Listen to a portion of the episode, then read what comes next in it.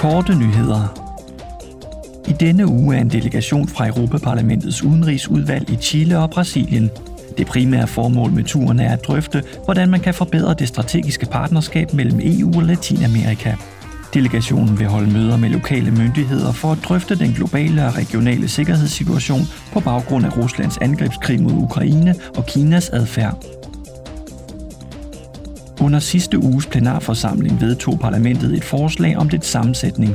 Målet er at øge antallet af parlamentsmedlemmer med 11 til i alt 716 forud for valget til Europaparlamentet i juni 2024. Det ville blandt andet indebære et ekstra mandat til Danmark.